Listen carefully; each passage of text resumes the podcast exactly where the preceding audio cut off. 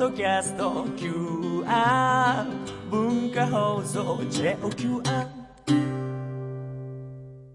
詩人のアーサー・ビナードです。薄れゆく戦争の記憶あの時代に残してきた思い探しています。今週は広島で爆心地から2キロのところにあった自宅で被爆した大岩康平さんの話です。1945年8月6日午前8時15分広島市の上空およそ600メートル。太陽のような閃光を放ち炸裂した原子力爆弾。摂氏100万度を超える熱を生み出し一瞬にして町は壊滅。放射線による急性障害などでその年のうちにおよそ14万人が亡くなりました。あの日から70年。犠牲者の数は今なお増え続けています。終わらない原爆の悲劇。大岩康平さんは旧制中学の1年13歳の時にこの悲劇に見舞われました。あの1945年の8月6日、えー、その当日、えー、大岩さんも当時は、えーと、旧制中学校の1年生ですよね、はい、はい、13歳13歳ですね。でその8月6日の朝は爆心地からおよそ2キロ離れた、その自宅にいらしたっていうふうに聞いてるんですけど、はい、その時間はもう起きて、ええ、あの動いてる時間。ええ、もうあの普通なら学校に行ってる時間ですね。ですよね。でも、はい、普通に学校に行って授業をやる。授業はあの本来なら夏休みの時期なんですよね。ですけども当時戦時中ですから、もう夏休みはなくて、まああの中学生はもう2年生以上はですね軍事工場だとかそういったところにあの動員されましてね、うん、あの工員さんがみんなあの戦地に行くもんですからあの工員さんの代わりの仕事をやってたんですね。で1年生はまだあの小学校卒業して入ったばっかりの子供ですからまだそれは無理なんであの建物疎開というのをやってましてね。建物疎開というのは、はい、建物疎開というのは例えば軍用道路を作ったり焼夷弾かなんかを落とされてですね火災の類類焼を防ぐために幅の広い道路を作ろうというんでその道路の邪魔になる建物をですねみんな壊す作業をしたもう住んでる人人の家とか店を壊すわけですね、ええ。もう住んでる人にねあんたの家は邪魔だからどっかどっか行ってくれと言うんで、まあ、今ではとても考えられませんけどね、うん、それをもう勝手に壊しちゃうわけですね。でそれをこうまあ間を透かして、はい、干渉地帯を作る、はい、地帯を飛び火しないようにっていう、はい、あのそういう作業をね旧制中学の1年生上学校の1年生がやってたんです大岩さんもそれを、ね、私も前日の8月5日までは行ってました。で6日の日もですねもうあの行く予定でそれで母親が弁当を作ってくれて、うん、私のあの勉強机の上にその弁当箱をハンカチで包んでね乗せてあったんですよ、うん、でそれを持ってもう出かけるというところだったんですけれども、まあ、あの当時はあれ学校に大体もう8時半ぐらいには行ってまついてましたですね。で作業もそれぐらいから始まってましたから。でただ当日あのなんか体の調子がおかしくてですね特に腹具合が悪くてお腹の調子が悪くて母親にね今日はもう腹具合悪いんだけどもと言ったら母親が私あの姉が2人で一番末の男の子で1人あのまあ男の子は1人だったもんですからまあおふくろは私に非常に甘くてですねで父親は前の日から山陰に出張してましてねいなかったんです。で私はそう言いましたら母親がまあ学校に行っても勉強するわけではないしまた8月6日の朝ってのはものすごい暑い朝だったんですね。今日は特に暑いからじゃあ一日休みなさいと言ってあの家の庭に面した八畳間に布団を引いてくれまして。この母親の今日は一日休みなさい。というこの一言がですね私の生死を分けたということになろうかなと思います。もしその建物疎開の現場に行ってたら、ええ、もっと近いわけですよね、ほとんど真下ですから、うん、あのおそらく行方不明でしょうね。ですよね。布団敷いてくださってそこでええ寝てたわけですよね。あのそこで寝てたんですね。8時15分の。8時15分もう8時ぐらいからねそこで寝てましてね。うん。で母親は廊下の方にいてなんかちょっと話をしてたんですが、その時にピカーッとものすごい光がしましてね今まで経験したことのないようなあの今のカメラはあのパチッと光るだけですけども昔はあのストロボっていうのをボッと燃やしましたね。ポンって言って、ねあれを音も大きかった音もですねボンっつってましたね。あれをですね、いっぺんにね、何万個も焚いたようなね、もう本当に目の前が真っ白になるようなすごい光でした。まあ、私はあの、よく太陽が目の前に落ちてきたような光だったという表現をするんですけれども、本当にね、もう何にも見えなくなるぐらいに、ものすごい光でしたね。それで、まあ、その、多分そこで気絶したんだろうと思うんです。でまあ何秒か何十秒か何分か経って気がついたらその八畳間の一番庭に面したところから反対側の隅っこに転がってました、その夏ですから薄い夏がきを頭からすっぽりかぶってそれで転がってましたから、多分八畳間の端から端まで吹き飛ばされたんだろうと思うんです衝撃波、はい爆風で、はい爆風でですね。お母様は？母はね廊下に伏せたんです。で伏せた上にね襖が倒れかかったんですね。でその襖であのガラスを防ぎましたんでガラスが畳の上に2 3センチ積もってましたけれども私は布団でガラスを避ける。母親はその襖でガラスを避けたんで、まあ何箇所かは怪我して血が流れてましたけれども私もあのひ右のこの向こうずね弁慶の泣きどころと言いますけれども、一番痛いところですけどねここがえぐれてね骨が見えてました。で血はだらだら流れてましたけどね痛いという感じがないんですね。もう何が何だかわからないですよね。なんだか分かりませんしもうとにかくこう極限状態になるとあんまりそういう感覚が鈍ってしまってなくなるんですかね、でもお母様も意識が戻ってえそれでえそれでまあとにかく家だけ見ますとですね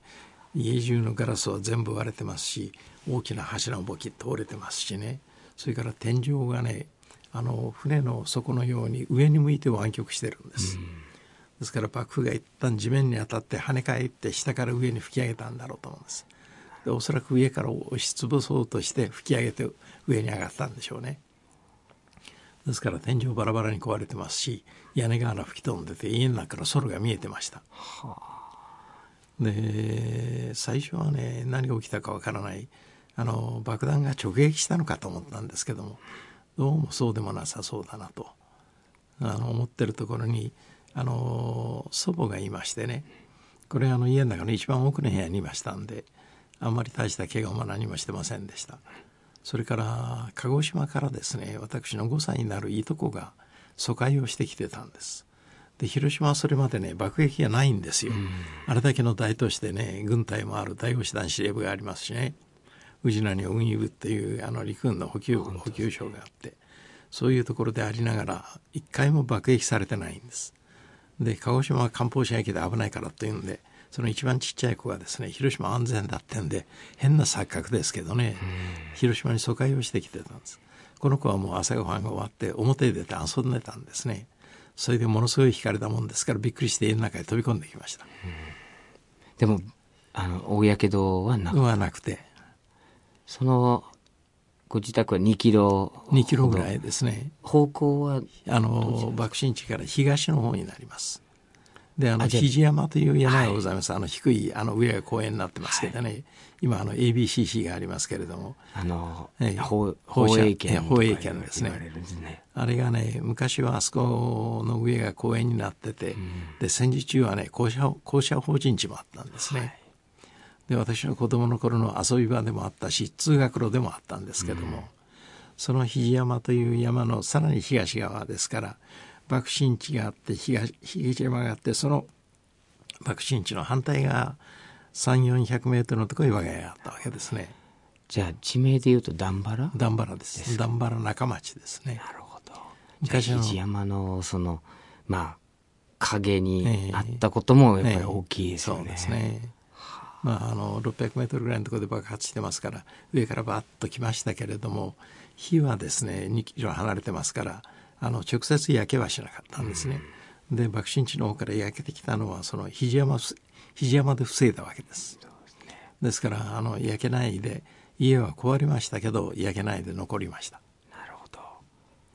その時一家で何か相談して逃げようとかそういうことになるんですか、いやねまあ外に出てみて近所の人みんな外へ出てきてでみんな同じように家やられてるわけですね。でどうしたんだろうっていう話をねワイワイしてるところに肘山の方から異様な人の胸がゾロゾロゾロゾロやってきたわけです。まあ2時間ぐらい経ってたからもう10時前後だったかなと思いますけれども。でとにかく今まで見たこともないようなもう顔は真っ黒に焼けて髪の毛はチリチリ焼けてそれでそのみんなねこうね柳の下に幽霊の絵がありますよね、はい、そういう感じでね目あの手を前に半分上げてるんですよ。なるほどでその手からですねあのわかめのようにこう皮膚の焼けた皮膚がぶら下がってるんですね。あのー、広島の資料館に老人形がありますよね。はい、あれのようなあれは着物着てますけれど、うん真夏の暑い時ですから着物なんか着てなくてみんな薄着ですからその薄着も焼けてほとんど裸の状態ですよねその皮膚がもう全身焼けてあのこう手を下ろすとくっついて痛い。それでみんなこうやって手を半分上げてる。そこから皮膚がぶら下がって爪のところで止まってあの爪のところからこう皮膚が垂れてるというようなあの感じでした。そうね、こう皮膚を脱いだような感じですよね。爪のところで。そうですね。でもその色は黒いですか？もうどす黒いですね。もう血とあの焼けたのとが混ざってますから、うん、もうどどす黒いあの何とも言えない色ですしそしてまたあの匂いがすごいんですよ。あの人間の体が生身のまま焼かれてるわけですから大やけみんな大やけどしてるわけですからね、でこういう感じの人がねもうねぞろぞろもうあっという間に何百人何千人という人があの檜山の方からやってきました。匂いはね一番こう人に伝えにくいものだし、えーね、メディアでは伝えられないし、えー、でもこう例えるとしたらどんな？そうですね。まあまあ魚が腐った。そしてただ腐ったという匂いともまたちょっと違うんですね。やけどをしてやますからこうその人間の体が焼けた匂いというのがもう例えようのないようなもう嫌な匂いですね、うん、今の写真とかであるいは広島の老人形のようなああいったものでね目で見るものは大体わかるわけですよね。想像もできますけれども。にあの残ってないのがですね唯一残ってないのが匂いなんですよ。ですからねあの爆心地近くにいた人にあの皆さん聞いてみるとみんなね匂いものすごい匂いだったというふうにはおっしゃるんですがじゃあどんな匂いだったかというとこれは例えようがないんですね。すね。あの再現することも、ええ、再現することもちょっとできませんね。それもね考えるだけで残酷すぎるし、うんね、再現したいものじゃないし、うん、でもそれは経験者の経験者でないとわからないですよね。その時は大岩さんはまあもちろん怪我なさって、あの衝撃波と爆風で吹っ飛ばされていらしたんだけど、その全然ち状況が違いますよね自分と自分とも全く違いますね。どういうふうに思いました？いやあのなんでそうなったのかが全くわからないわけですよ。ですからなんでこういうねあの大やけどをして手をこうやってあのもうよろめきながら歩いてくるような人がねもう何百人何千人来るわけですからなんでそうなったのかわからないわけですね。で檜山の向こうからねあの黒煙がね黒い煙が上がり始めましたから多分檜山の向こうは燃えてるんだなというのは分かりましたけれども普通火事になってもそんなにもう何百人何千人大やけどするわけじゃありませんからねこれはねもうなんでこういう状態になったのかっていうのは当時は分かりませんでしたね。で私のうちはねちょうど東南の角にありまして南側の道路東側の道路がねたちまちそういう人で埋まってしまってで焼けてないんで皆さん安心したのかバタバタ倒れていくわけですね。で私の家のね門の前でね50前後の男性が倒れてかなりひどいやけどでしたから私が引きずってね玄関まで、あの連れて入ってそれで水が飲みたいと言うんでね、あの水道からちょろちょろ出てる水をね飲ましてあげたんです。そしたらやっと落ち着いてで後でねお礼に来たいからね住所と名前書いてくれと。んでそんなことはしなくていいよと言ったんですけれどもどうしてもって言うんでね紙に書いて逃げらせましたらそれをしっかり握って息を引き取りました。でまだ13歳の子供ですから人が目の前で死ぬなんての経験はないわけですよね。で人がそうやって目の前で亡くなってで表の方ではその倒れた人が次から次に亡くなっていく。あっという間に何百人という人が目の前で亡くなっていく。まあ、本当にね何が起きて何でこうなったのかというのは全く分かりませんでしたけれどももうね頭の中もそういうことを考える余裕もないしそれとこうね感覚的にもまあこういう人見れば普通は気持ち悪いですよね。手を前に出して、えー前に上げてて、あの皮膚が焼けた皮膚がぶら下がってる、そういうのを気持ち悪いとか恐ろしいとかねそういう感覚が全く麻痺してましたね。でもすね相手を助けようと思ってもどうしたらいいかわからないし、えーどうしていいかわからないしあの家の中にあの薬箱があったんですが、爆風でどっかへ吹き飛んでいって全くありませんから薬もないし何にもないですからもうただもうね水が飲みたいという人に水を飲ましたら死ぬぞってんでねあの私はまあ家につあの引きずり込んだ人には飲ましましたけれどもまあやっぱり今から考えれば水欲しがった人もみんな死んだわけですから飲ましてあげりゃよかったなと思いますけどね。ですよねえその水を飲ませてしまうと死ぬっていう話は割と早い段階でええ。みんなに広まったんですか、ええ。あのまあ周辺の大人がですねまあなんで何の根拠でそう言ってるのかよく分かりませんけれどもあるいはそういうその経験があるのかですね、でもその日のうちにうん、もうもその日のうみんなどんどんなくなりましたからね、じゃあその日の昼ぐらいにはもう水を飲ませたら死ぬよっていう話にもなってたんですか、もうなってましたね。あのもしそのお母様が今日は休んでいいよって言ってくださらなかったら、え大岩さんもそういう状態でしょうね。その日建物疎開に行ったクラスメートその学校の友達はどうなりました、まあ、ほとんどなくなりました。であの交代制でですね真夏の暑い時間ですからあの作業を1時間やったら学校に戻って学校とその作業やってるところは割と近かったですから、あの教室でちょっと休んでまた交代するというあれでその交代要員で校舎の中にいた人がですね校舎潰れましたけれども下敷きになったけれども隙間でうまく抜け出したのが何人か助かりました。だけどほんの数名ですね。300人ぐらいいましたけれども同級生が300人はい。の同級生がいて助かったのはもうほんの数名ですね。であとは全部あのもう現場で作業してたのはもうほとんどもう行方不明ですよね。でもうあの蒸発してしまったわけじゃないでしょうけれども何しろ2500600度の熱線で焼かれたわけですから。で校舎にいてそのまだ校舎の下敷きになったけれども逃げ出せない人もいたわけです。これはみんなその後そこは全部燃えましたからやっぱ生きたまま焼け死んだということでしょうね、そうで私の友達でねあの助かったのがいましてあのこれはちょうどこう校舎のクイムの間の隙間にいた。それであのもう一人の友達が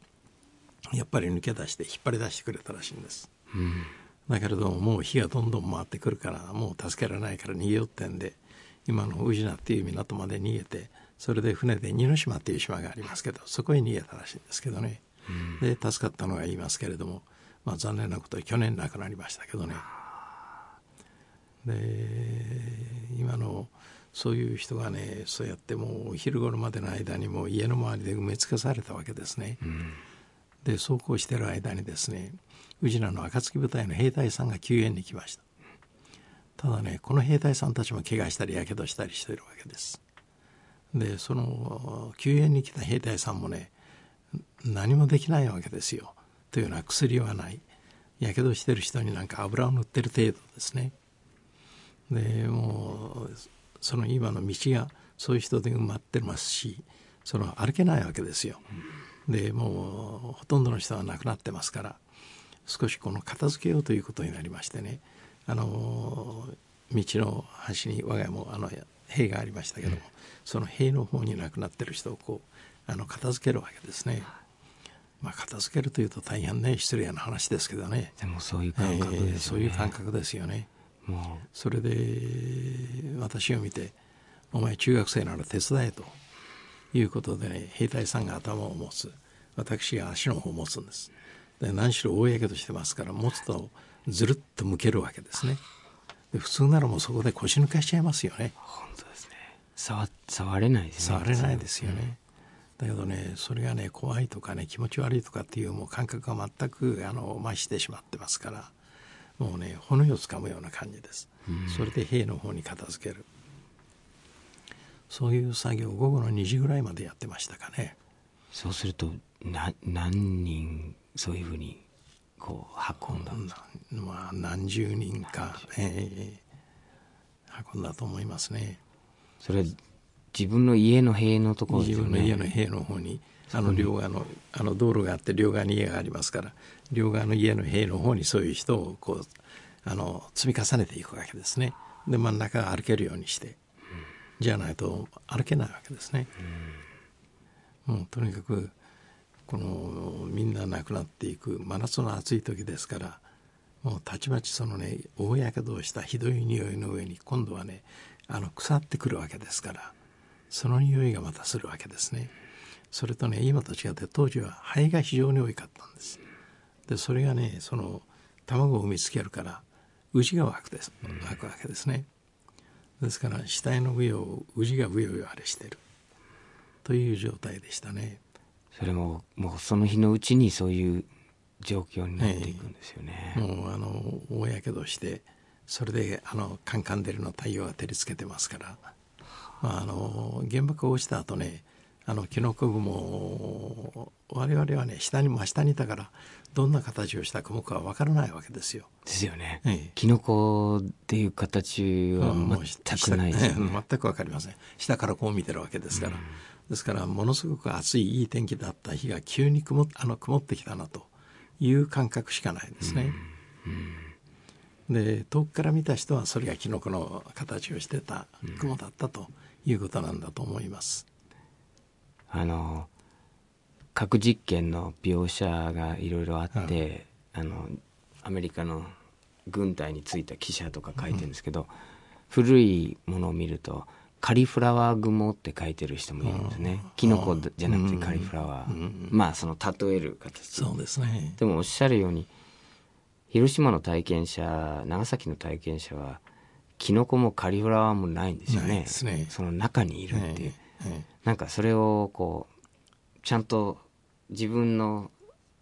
身をそこに置かないとわからないですよね、この。キノコ雲って遠く。キノコの傘の下にいるわけですから。ですからね遠く離れた人はねああキノコの形をした雲がこう湧いた出たなという感じが見えたんでしょうけどね我々はそのキノコ雲っていう感覚は全くありませんでした。それとねピカドンって言いますよね。はい、でピカッと光ったのをさっきもお話しましたようにものすごい光がしたんですがドーンという音はね聞いた記憶がないんですよ。というのはねもう人間のこう聴力の限界を超えてたのかあるいはもうガラスが割れる家の柱が折れる天井が吹き上がるそういった音とごちゃ混ぜになってですねもう訳のわからない音になったんだろうと思いますし、まあ、ちょうどその光った瞬間にも吹き飛ばされてましたから、ね、気絶してる間にその音がしたのかもしれませんけどね。そうですね。多分、えー、あのその光の速度でまず光光が来て、その次にあの衝撃波えがき、来ましたえよね、うん。で大岩さんはその衝撃波で吹き飛ばされたわけですね。で衝撃波の後にええ。音速でそのドンが来たって、ええそうですね。ですから意識を失った後に遅れてドンが来たって。いうええことです。でもはいそれはあの本当に広島も長崎もその体験した方はあの厳密ですよね、あの大岩さんはあのピカドドーンとおっしゃらなかったんですよ、うんピカピカでもピカだけなんですでよ。ですよね、ええ。でドンを聞いた人はドンっておっしゃるし、だからねドンを聞いた人はやっぱり相当離れたところにいた人じゃないですかね。そうですだからそのピカがピカと衝撃波でその気を失うような場所ではないところにいてあすごい光がしたなと。という後にドーンというすごい音がしたというのを多分聞いたんだろうと思うんです。そうですねで近くにいたのはあのピカッという光は速いですからあのお分かってますけど覚えてますけれどもドーンの時はもう気絶した後だろうと思うんですね。そうですねそれであとは大岩さんどうやって生き延びたんですかそれでですね2時ぐらいになった頃に兵隊さんがねまあ一応一段落したわけですよ。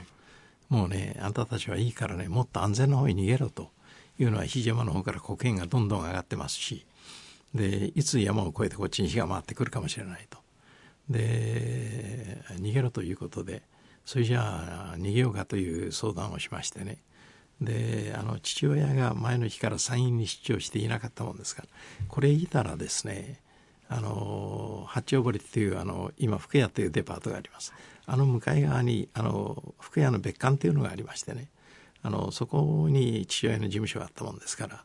あのそこに行ってる途中かそこにもう行き着いたぐらいでしょうからこれはもう多分ダメですね。で父親がいたら父親は厳しいからなんで腹痛いぐらい学校行けってんで行かされたと思うんですね。そうすると私もダメ。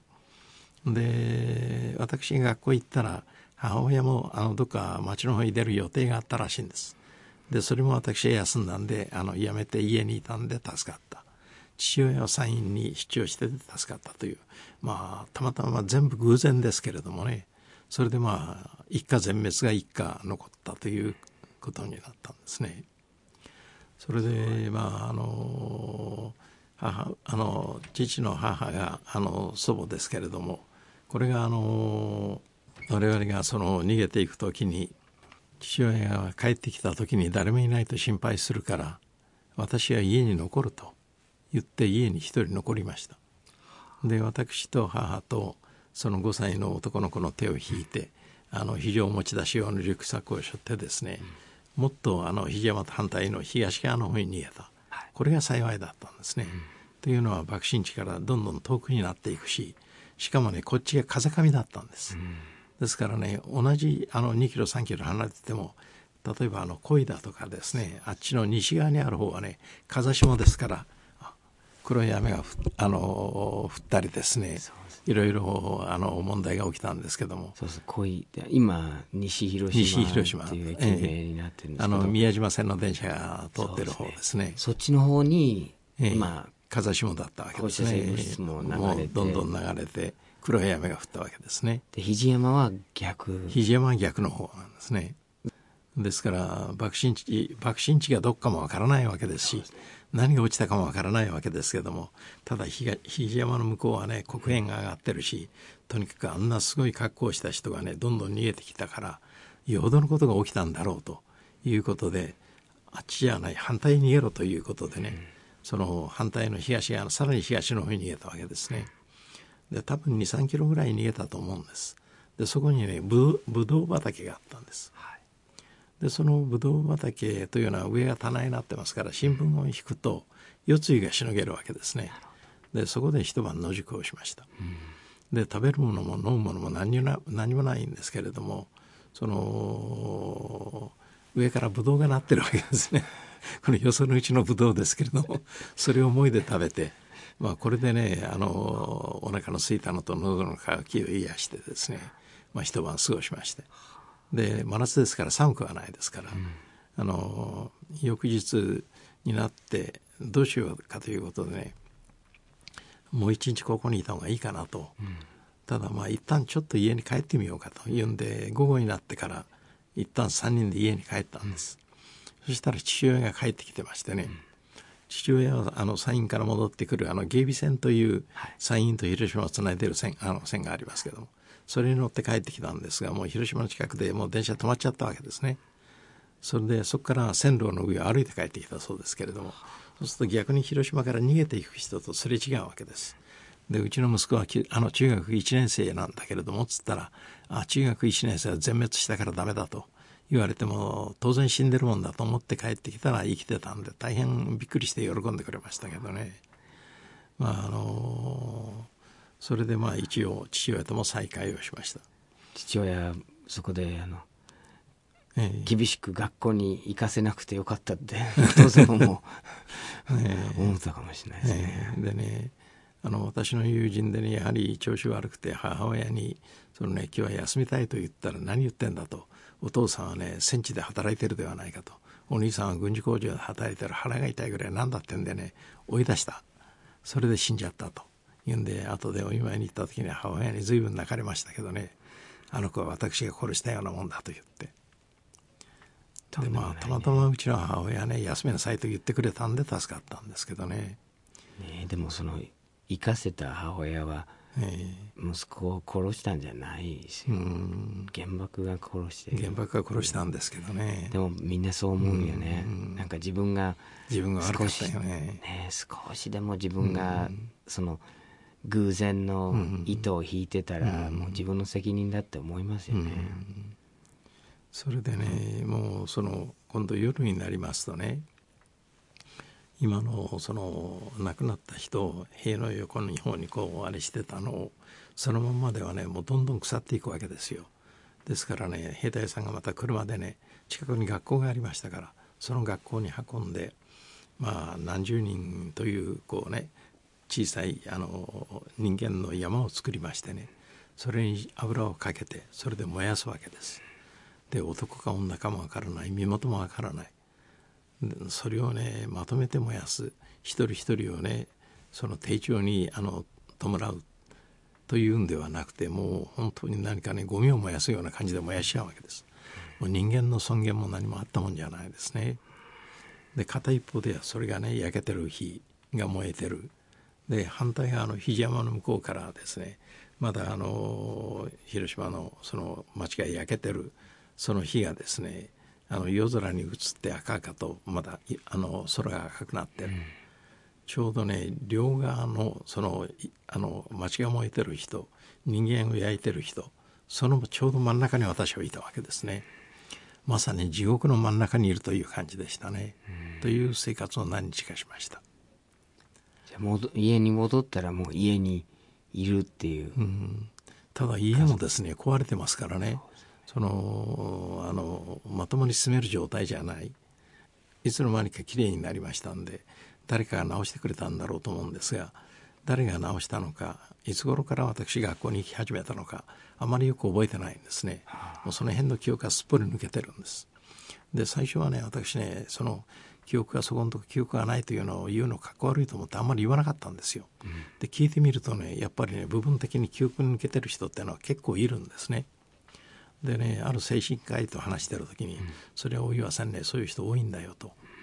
でねなんでかというと要するに自分の記憶から消したい消したいと思うことをね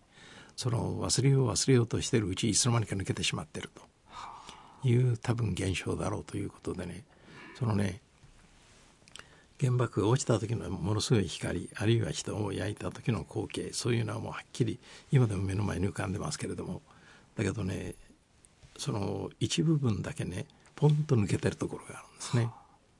それは何ですか？うんなんだかよく分かりませんけどね。うん、でもそのもしかしたら自分がこうどうしても耐えられない何かがあったとか、うん、そういう、ということなんでしょうね。やっぱり、あのその時は無我夢中でやってますけれどもしばらく経つと自分の友達もみんな死んじゃっていなくなってるわけですから。特にね私がね学校は違いましたけども近所に仲のいいあの男の子がいましてね同い年の、学校から帰るといつも遊んでたんです。で遊んでて仲が良すぎてですねお互いに遠慮なくものを言うもんですから夕方になると大体喧嘩になるんですね。それでねもうたまには殴り合いの喧嘩をしてもうお前なんかと口を聞くもんかと言って前の8月5日のあの夕方も別れたんです。で普通はね翌日もまたケロッと仲直りをして何事もなかったように遊んでるんですが、よくあるパターンですよね、えー、そのね仲直りをする間もなく彼は行方不明になって亡くなったわけですね。ですから彼とはまだ仲直りができてない。んです喧嘩のしっぱなしが続いてるわけです。70年間、それとねもう一人ね同い年なんですがどういうわけか私を非常に慕ってくれた子がいましてね男の子で。でこの子も帰ってこない行方不明なんです。で母親がねお見舞いに行ってこいって言うんですよ。で私は嫌だっつったんです。当然お母さんに泣かれるに決まってますから。でもどうしても行ってこいってあんだけあんだのことをしたってねあれしてたんだからつうからじゃあおふくろに一緒に行ってくれっつったんそしたら一人で行けっつうんですよ。でしょうがないからしぶしぶ一人で行ったらもう私の顔を見るなりもういきなり奥から飛んで出てきて私の足しがみついてワンワン泣くわけですよ。私もどうしようも一緒になって泣いてましたけどね。そういうねもうね非常にこう辛い記憶があるわけですよね。本当ですね、はい、あの大岩さんがある意味そのねまあ奇跡的に自分が命をつないで、うん、でも同級生が亡くなってる、近所の友達亡くなってる、うん、そのお親がね生き残った場合は、うん、なんか全部背負ってしまうことになるんですよね、その亡くなった同級生の家に行くと、もう、でなんかそれがね生き残って、喜ばしいことなんだけど、生き残ったのが悪いような気がしてましたね。なんかそういう感覚ですよね、えー、いやもう死んで当然で学校に真面目に行った子が死んじゃった。で僕も別にサボったわけじゃありませんけれども休んだために助かったと。そういう負い目といいますかね、それは非常に感じましたね。ですよね、えー、子供だから余計、ね、余計感じますよねで私自身もね 2, 週間ぐらい経った頃から歯茎から血が出始めましてね。歯が磨けないんですよ。それと髪の毛も全部抜けましたしね。髪の毛全部抜けた。全部抜けました。それはやっぱり内部被曝、のせいだと思いますね。それでやっぱりあのあの放射線を浴びたそういった大やけどした人をそれで亡くなった人を片付けたりしてますからもうあのそこからまたあの放射線出てますからそれをいっぱい浴びてるでしょうからね。そうですね。で体内にね、えー、入ってくるし、えー、私のね知り合いの放射科学の専門家がいるんですけれどもこの人に言わせるとその放射線っていうのはあの例えば戦場であの一緒に鉄砲を撃っててもあの隣の人は弾に当たって死んだけれども自分が助かったという人はいるわけですよね。放射線も同じでねそのこういう間をねにでうまく当たってない人もいるし当たってもやっぱり放射線に強い人と弱い人がいるみたいですね。同じ状況の中にいても風邪ひく人とひかない人がいると同じようなねあのことが起きるんだというふうに言ってましたんで私はその強い方のタイプかなと思うんですけどね。そうですね、えー、まあね強いからって言って影響がないわけじゃないけどでもそれを、えー歯茎から血が出てもそれを乗り越えて、こう生き延びていくっていう、でもあの相当やっぱりこう体もだるい感じでしょ、うん、そのそういう時は。いやもうだるいしあのしばらく経ってねもう大学卒業して会社に入ってからもねあの一時期ねえらい体がだるくてね朝起きれない時期があったんですよ。でどっかが悪いわけではない。だから旗から見るとサボってるように見えるんですよね。だけど本人はもう耐えられないぐらい体がだるいんですね。ですからやっぱり今考えてみてやっぱり原爆のせいかなと思いますけどね。あのブラブラ病っていう、ね、ですよね、言葉がよく出てきますけど、えーえ。ー、それねあの診断はっきりこれはブラブラ病ですってなかなかできないから、余計難しいですよね。うんまあ、自分でも難しいわけですよね。もうあの今までいろいろなことができたのはなんでこんなに、ね、やる気がなくなったんだろうと思うし、は、た、から見るとあいつなんだサボってんじゃないのかというふうに見えるわけですよ。うん、ですから余計辛いわけですよね。そうですね。そういう時期が一時期ありましたね。それとあの祖母がですね70ちょっと前ぐらいだったと思うんですけれども、まあ、今はね60代後半まだ若いですけど当時はもう60代後半というと今でいうもう90前後ぐらいの感じだったでしょうかね。でこのおばあちゃんとそれからその5歳の男の子この2人がね12月の中頃に相次いで亡くなりましたそうそのその年のうちにええその年のうちに。でまあ2人ともそれほど大した怪我をしてないしやけどもしたわけではないんですけどもやっぱり放射線の影響がですねそういうその年寄りとあのちっちゃい子供抵抗力がない子には強く作用したんでしょうね。その5歳の子供はひずっと広島に残ったんですか？あの、まあ、広島はそういうふうな状態になりましたからあのせあの終戦後にですねもうすぐに父親が連れてあの私の父親は昔の鉄道省今の JR の幹部でしたんでね、あの広島からあの鹿児島まで、あの連れて行ってもう9月の半ばぐらいでしょうかねにはあの鹿児島に連れて行ってで鹿児島に連れて行ってからも元気でいたようなんですが12月になって突然体調を崩してでそのまま亡くなっちゃいましたね。凄まじい、ええとんでもないことですよねそうなんですね。焼夷弾ではありえないありえないですね。焼夷弾爆弾ではありえないことですね。全くそこが、で決定あ的に私もあの当時の学生改革できあの旧制中学が途中から新制高校に変わったり、また広島は再編成点で男女教育学になったりいろいろしましたけどもあのそういう何年か経ってあの隣の席にねある朝行ったらねお花が飾ってある。クラスメートが、ええ。でねもう1週間前までは一緒に遊んだりサッカーしたり勉強したりしてさ。それが休んだからあ風邪でもひいたかなと思ったんですよ。そしたらやっぱり彼も割と爆心地に近いところであの被爆して助かった一人でしたけどもやっぱりあの原爆症が起きたんでしょうね、まあ今から考えると多分急性白血病かなんかじゃないかなと思いますけれども、いつか自分もうん、来る次は自分かなという感じですよね、ずそういう感覚でした、あもう今でもそれはそういう感覚ですね。ですよね、えあのね20代でも30代でも、ええ。え80まあ代でも、今まではくぐり抜けてきたけれどもあこの次は自分かなという感じはねいつでもありますね。ですよね、それをずっと背負わなきゃいけないっていうのも原爆、そうですね。っていうか放放射能の問題ですよね、ええ。そあと私ね時々ねあのひどい貧血になるんですよ。ヘモグロビンが1 5 6あるのがいきなりね7ぐらいになったりこの間も10.1まで下がって今は少し戻ってきたかなと思いますけども。これもね調べてみても原因がわからないんです。あの胃カメラで胃を調べても大腸内視鏡で調べてもあの出血した跡もないしがんもないし潰瘍もないしということでですねで私の友人であの大量下血をして調べたけどやっぱりこれも原因わからない。この人がやっぱり23日前にまた下血をして今入院してますけれども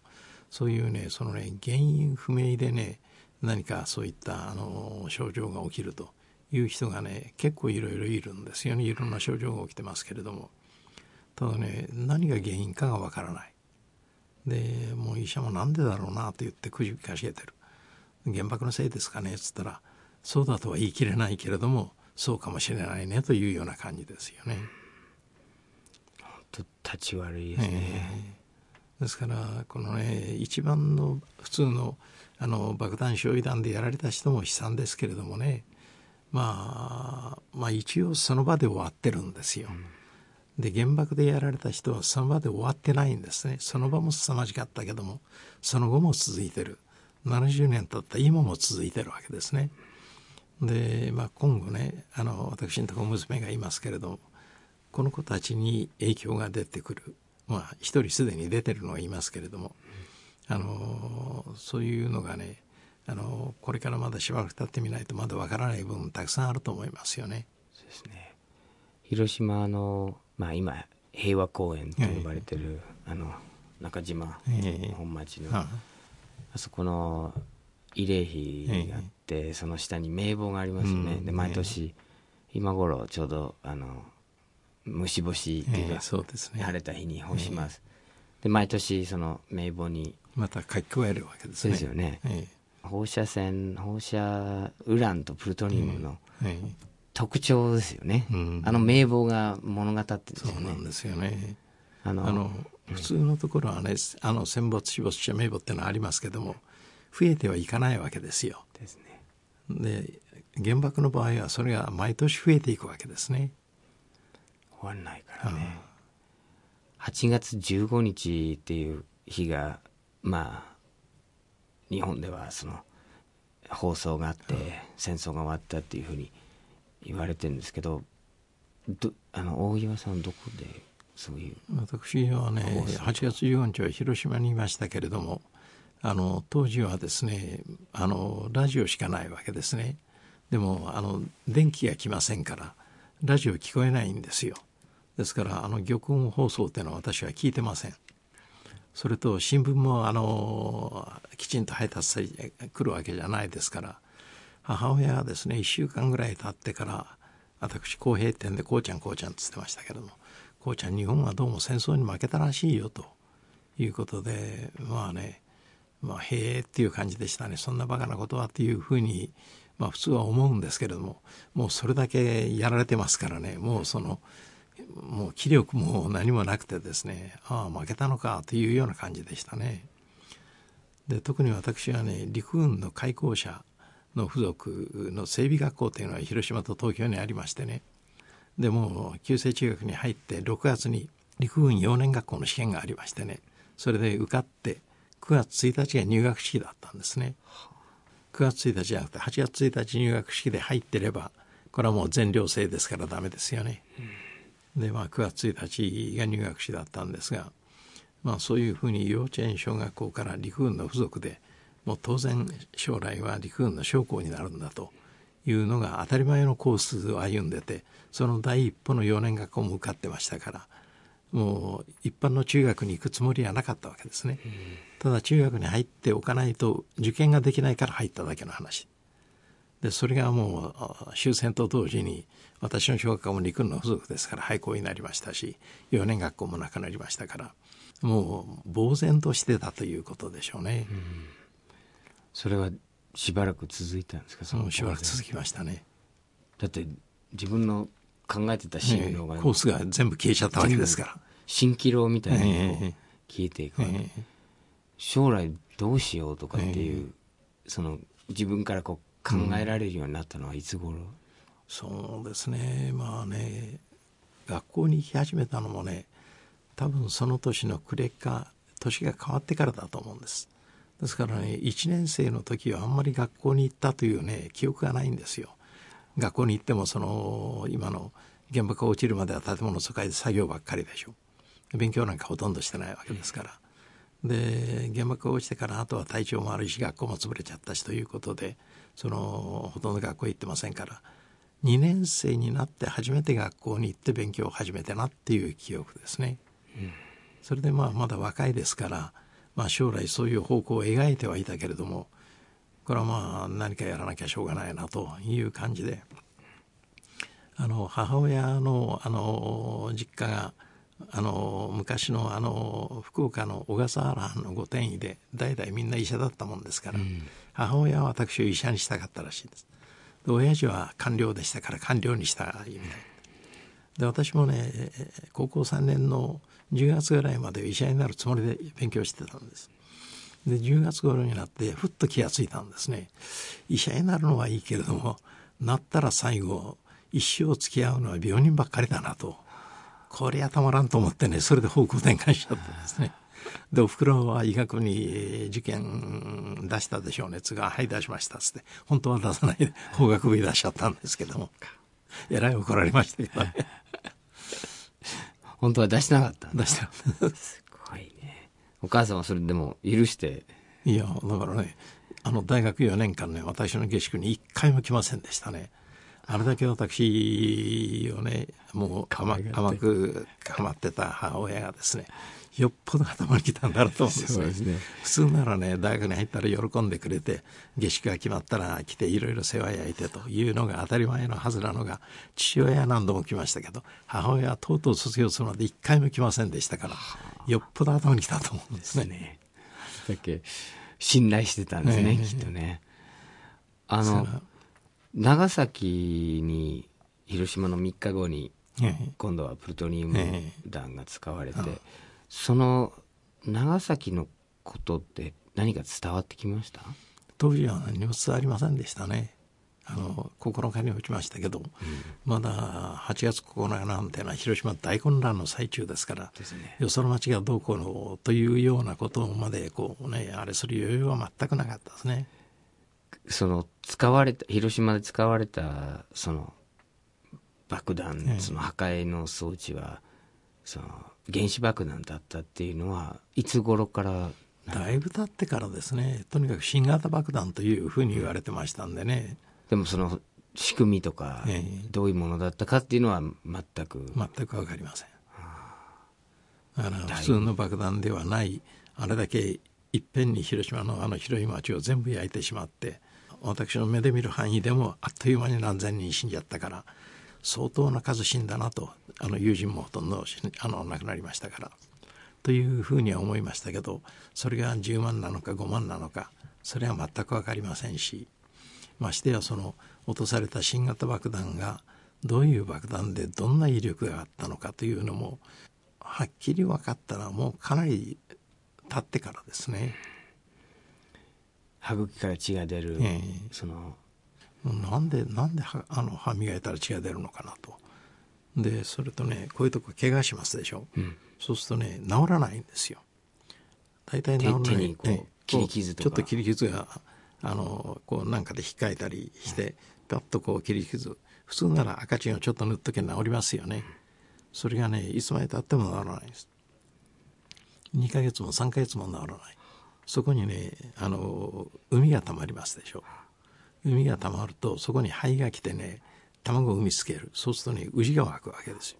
生きてる人間の手の手の上をねウジが上をあの動いてる。自分で取って捨てるというね。もうとても考えられないような状態でしたね。でそれはかなり続いた。続きましたね。半年ぐらい続きましたね。70年の節目の年にどうやって語り継ぐかとか。そうなんですね。ねみんええ。なその、なんか遠い昔のように語ってて、うん。大岩さんにとっては遠い昔じゃないですよ、ええもう昨日のことですよ。これはね原爆は今でも1万6,000発あるわけですね。であの当時のものよりはるかに威力の強いものがあるわけです。しかも持ってる国があの当時はアメリカだけだったですけども今はあちこちにあるわけですですからね核の抑止力と言いますけど抑止力じゃないんですよこれはね。それはねどっかが持っててお前俺に逆らったら原爆落とすぞと言えばね抑止力になるかもしれません。落とせるものを落としてみるのとこっちも打ち返すぞというとこれはねもう抑止力ではなくてもうこの上なく危険な兵器ですよね。あの間違った考えの人が間違ってボタンを押しちゃえばねたちまちこれはもう世界中火の海ですよ、でプルトニウムが増える一方ですし、ええ。日本はプルトニウムがもう6000発近い分のプルトニウムが日本に溜まってるってえいう、えそんな馬鹿げた話と思うんですけど、えあのある、えっと、アメリカの兵隊が原爆投下直後に長崎に入って実態を見てその人が言ってたのは自分の世代はうん。見た、うん。あの地獄を。でも半世紀経つと見てない人が権力の中枢にいる、知らない。うん。そうするとまあ70年経って80年経ってまた使うかもしれない、うん。実際にその使われたうん。現場を知ってる人は使わないだろうけど、そういう危険も感じますね。感じますね。今日本はまさにその危険な状態じゃないですかね。あの戦争が起きたらまあ原爆が落ちたらどうなるかということをね私はね想像してみてくださいっつうんですよ。いつかね毎日新聞の記者にインタビュー受けて話をしたんです。そしたら大岩さん想像できませんよというわけです。あんたの想像力はそんなもんかと。とにかくね想像する以外にはしょうがないと、えもうね想像の限界を超えるぐらいの惨事が起きたんだと。だけれどもそれを想像してね後世に伝え残すのはあんたたち新聞記者の役割だろうがっつったんですけどね、うん、全身やけどしてこんな格好をした人が何千人もブロールを歩いてくると。いうようなことをね手を前に上げてね顔中真っ黒で。でそれがバタバタ倒れて死んでいくというのはねそれはね普通の時には想像できませんよ。だけど現実にそれ起きたんですからね。あの作り話じゃなくて起きた話なんですから。でまあ日本はね今アメリカの核の傘にの下にいるために、まあ、特に今の内閣はねあのアメリカの言いなりになってそれでまあそのアメリカの軍事力がだんだん衰えてくる。それの肩代わりをね日本にしてもらいたいんだろうと思うんですけれどもそんなことやったらもう大変なことになりますよ。で私の友人でね女性のもう50前後のベテランの先生ですけれどもあの中学の先生ですけどね教え子を戦場にやらないと。いうのをねあの私はもう慎重にしてあの教育してます。って言ってましたけどね。それと最近お母さんが立ち上がってますね。ね。あのえ子供を戦争にやるために私は産んだためじゃ産んだわけじゃないと。そういう声をどんどん広げていかないとですね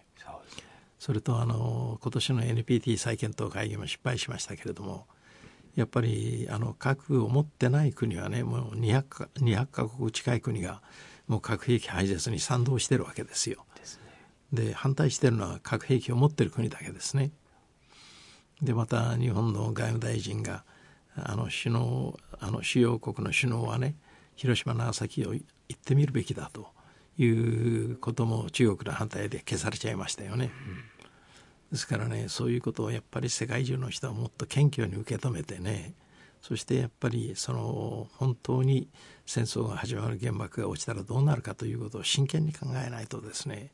これおっしゃるようにねもう何も知らない世代になったらあの我々が話をできる時間っていうのもそんなにはない。これ語り継ぐってなかなか難しいことですからね。今自治体でそういう活動をやってるとこも出てきてますしまた我々も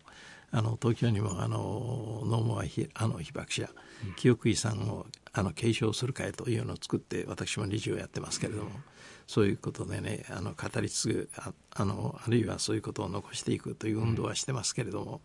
うん、で我々被爆者が考えたのはあのいややられたんだからやり返すかというふうには考えなかったわけですよ。あんな悲惨なことがね二度と再びね人類史起きてはいけないというんで核兵器をなくそうという運動を始めたわけですね。でそれをいまだに続けてますけれどもなかなか実現の道は険しいですけれどもね、まあ、やはりこれからも死ぬまでは続けていかなきゃいかんなと思ってますし我々がいなくなった後も誰かが翡翠でやってきてくれていずれ核兵器一発残らずなくならないとどっかのバカ大統領がボタンを押さないとは限らないですよね。そうですね、えー、ただ作る作るためには莫大な費用もかかってますからでまたあれ軍事産業ほど儲かるものはないわけですよね。そうですだからねやっぱりそういうあのあの産業に関わってる在韓人在韓人っていうのは政治家を動かしてそういうものはなくならないように自分たちの儲けが減らないようにということで一生懸命やるわけですよね。ですからね一部の人たちだけですけどね、一部の人たちだけですね。核兵器廃絶できたら、うん、大多数の人にとって大きな経済的なメリットもある。うんでもおっしゃるように一部の人たちは一部の人たちは、まあ、それで大損する人も出てくるでしょうけれども、ね、これはやはりねあの世の中の平和のため幸せのためには一部の人だけは儲けりゃいいっていう問題じゃないですからね。本当ですね、あのいつ頃からこの自分の体験を語ることができるようになったんですか？すぐには語れない。語れません。25年ぐらいは全く一言も話しませんでした誰にも言わない。誰にも言わなかったですね。もう家族でも話家族でも話さない。であの母親と私が話をしててもお互い原爆が落ちた時の話っていうのはあんまりしませんでしたね。で私の女房もね家内も広島でやっぱり被爆してるんです。これ結婚する前からお互いに被爆してるっていうのは知ってましたけれどもどういう状況だったかというのはお互いに話したことはありませんでした。でちょうど10年前の昭和あの被爆60年の時にですね私三鷹ですけども三鷹に在住のね被爆者160人ぐらいいるんですが、うん、その人たちに呼びかけて自分の被爆体験をね書いて残そうよということを提案したんですよ。というのは一人一人その被爆体験違うわけです。でそしたらみんな最初はね書けない書けないっつってたんだ。三鷹の皆さんに呼びかけて、ええ、それでね最初はね皆さんね思い出すのも嫌なことですからもうとても書けないと言ってたんですよ。それでもね、まあ、とにかくねやっぱり我々が書いて残しておかないとこれはねもうね消えてなくなったらそれでいいという問題じゃないだろうと言ってね賛成をした人が35人書いてくれたんです。うん、うちの女房もねあの書けない書けないっつったの書き出したら3日間徹夜して書いてましたね。で女房の友達もね私なんかもとてもそんなね文章力もないしつってたのがやっぱりきれいにきちんと書いてきましたね。であの「キノコ雲の消える日」っていうのは今日持ってきませんでしたけれども、あの本にしましてねあのうちの女房絵も描くもんですからあのキノキノコ雲を逆さまにしてねあの海に沈めてしまうというのを表紙の絵にした「キノコ雲の消える日」という本を作りましてね出しましたけどねそういうふうにしてね書き残してあのいかないと話をするのはねこうやってあの録音をして撮ってあるいはそれを活用していただければそれはそれで非常に結構なんですがそれはあの三鷹市は市長に話しましてねそのとにかく我々が話をするのを DVD に撮ってそれでその収録をしてで保存をしてまた貸し出しもするというようなことを主としてやってくださいよというんで今も始めてます、うん、奥様の体験を初めて聞いたのはいつですか？ね。その時？あのその時初めて聞きました。その60年。ね。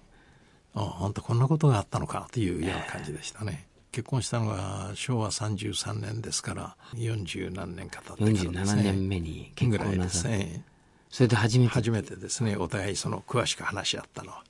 まあお互いその原爆で被爆したというのは知ってましたし。であの彼女は広島の一律女学校今あの船入高校の前身ですけど、はい、でここの1年生でね。奥様の一律工場？はい。一一律工場は一番一番生徒が多くなくなってちょうどその平和大通りの,、ええ、あの資料館の向かい側に、ええ、慰霊碑がありますね。けどその一般の学校は500人以上な600人ぐらい亡くなりました。一般の学校は大体300人から350人ぐらい亡くなってるんです。あそこはね1年生と2年生が建物疎開に出てたんです。一番近いところでね、えで家内もね前の日から熱が出ましてね40度ぐらいの。それで翌日になっても熱が引かなくて。で彼女の父親ね県庁にいたんですけれどもあの娘が高熱を出してあの熱が引かないってんで心配をしてちょっとその役所に行くのを遅らしたんですね。で母親はその今のあのやっぱり勤労動員に出るはずを娘が高熱出したってんでその町内会の会長さんかなんかのところに今日は私は休むというのを言いに行って帰って玄関入ったところで被爆したみたいです。二人とも、ええ、そうやってまあ、まあ、たまたまたまたまそういう人がな、まあ、残ったということですね。で家族もそれである意味、ええ、助かったっていうか。ですね。あの家内のうちも父親があの役所に行ってれば当然亡くなってますし県庁は、ま、あのほとんど爆心地の真下ですからそれから母親も勤労動員に行ってれば亡くなってるでしょうから一家全滅が全員助かったですね。本当一律工事はほとんどね、うん、生き残れなかったんですよね。でねあのまあもうだいぶ経ってからあの同窓会があって行ったらその同級生のお姉さんから「うちの娘あの妹は亡くなったのにあんたはどうして生き残ったんだ」と言われてもうそれ以来同窓会行かないって行きませんけどね。うんうん、広島を語り継ぐためには広島のその原爆にさらされた広島のそのピカにあった建物、うん。とかその橋桁とか、そういうものがそういうものも雄弁に語ると思うんですけど、広島どうしたらこう街としてその残していけるんですかね、どんどんどんどん壊していくような流れですよねね。それとね私が今一番ね問題視してるのはあそこのあの元安川に牡蠣船っていうのがありますよね、牡蠣料理のあの船がですね。あれをねもっと上流に持ってきてねあのドームの真横にね牡蠣船屋ができるんですよ。であの川はね一番たくさん人が死んだ川なんですね、でおまけにねちょうどあの反対側があの8月6日灯籠流しをする場所なんですよで灯籠流しをするバックにちょうど向こう側に原爆ドームが映るんですよ。その映像は世界中に流れるその前にね赤ちょうちんの書き船でね酒飲んで騒いでると。いう映像が流れたら日本の恥ですよこんなものね。一体広島の人はどういう感覚になっちゃったのかなと思うんですけどね。もう広島もその本当に被爆した人っていうのはどんどん減ってきてますから。まあ大半はもうね原爆を知らない、まあ、語り継がれてはいますけれどもやはりその現実問題として捉えてない人も多くなってきたんでしょうね。そういうことですえね。ですね。ですからね、まあ、先ほど申し上げたようにあの原爆ドームもね、まあ、補修はしてますけども今のうちに全体を覆ってしまうとかね何かしないとですねいずれ崩れてしまう、ね、うん、語り継ぐために、もうちょっとこう、みんなでこう議論して深めていかないといけないですよね。うんそれが欠けてるような気がしそうますですね。いやもうそれはねおっしゃる通りだと思いますね。やはりね原爆という根っこは一つそれに被爆した人たちとしてそのね将来の日本のためにあるいは将来のその世界の人たちの平和のためにね自分たちはどういう役割をしょわなきゃいけないんだと本来死んでるはずが生かされてきたんだからね、それぞれ使命があるだろうということを自覚してねやはりそのもっとねその広島をその被爆地としてだけではなくて今後のその世界の平和を発信していく街にしていくという方向にね持っていくためにそのあの原爆のあの遺産なら遺産をですね負の遺産ですけれどもあの将来へのその一つの教訓としてね残していくというようなねことをねもっと進めていかなきゃいかんと思いますけどねあんまりそういうことが行われてないんじゃないかなという気がしますね。そうですね。僕は今一人生き残ってますけれどもクラスメートがまああの大体300人ぐらいいた350人ぐらいいたわけですけれどもまあその一人一人がみんな何もあそこで死にたかったわけじゃないんですよ。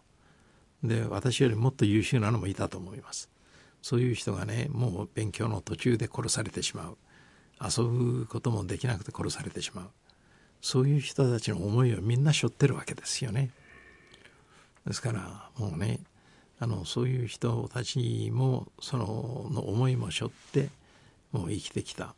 まあ、生かされてきたという思いは常にありますね。ですよね。うん。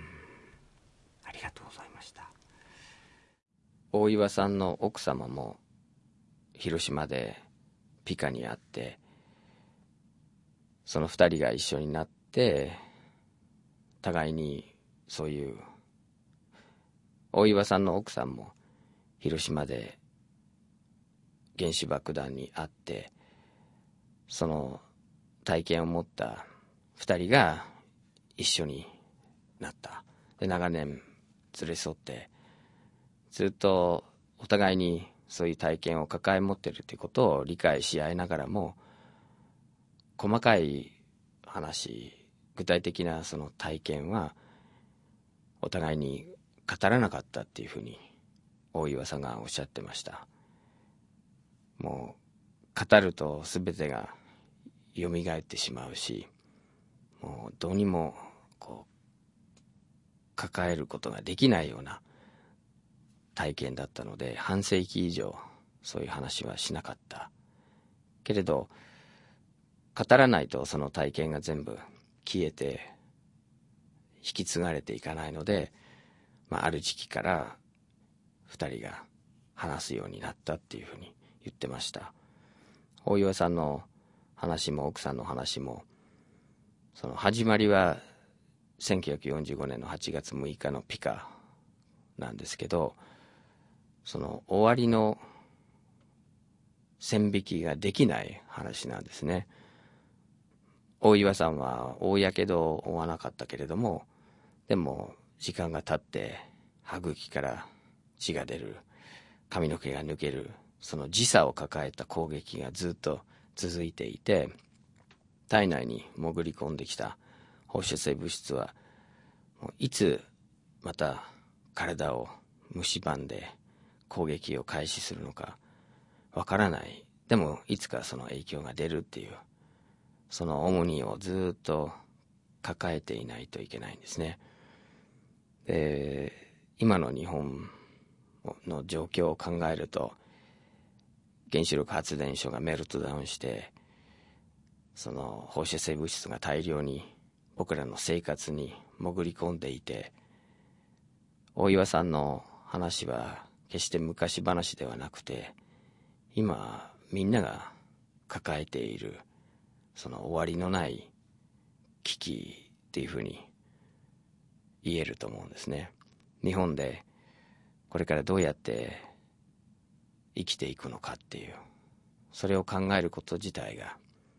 1945年の8月6日と問題が直結しているように僕は思います。来週は70年前の8月9日長崎で被爆した松原淳さんの話です。お相手はアーサー・ビナードでした。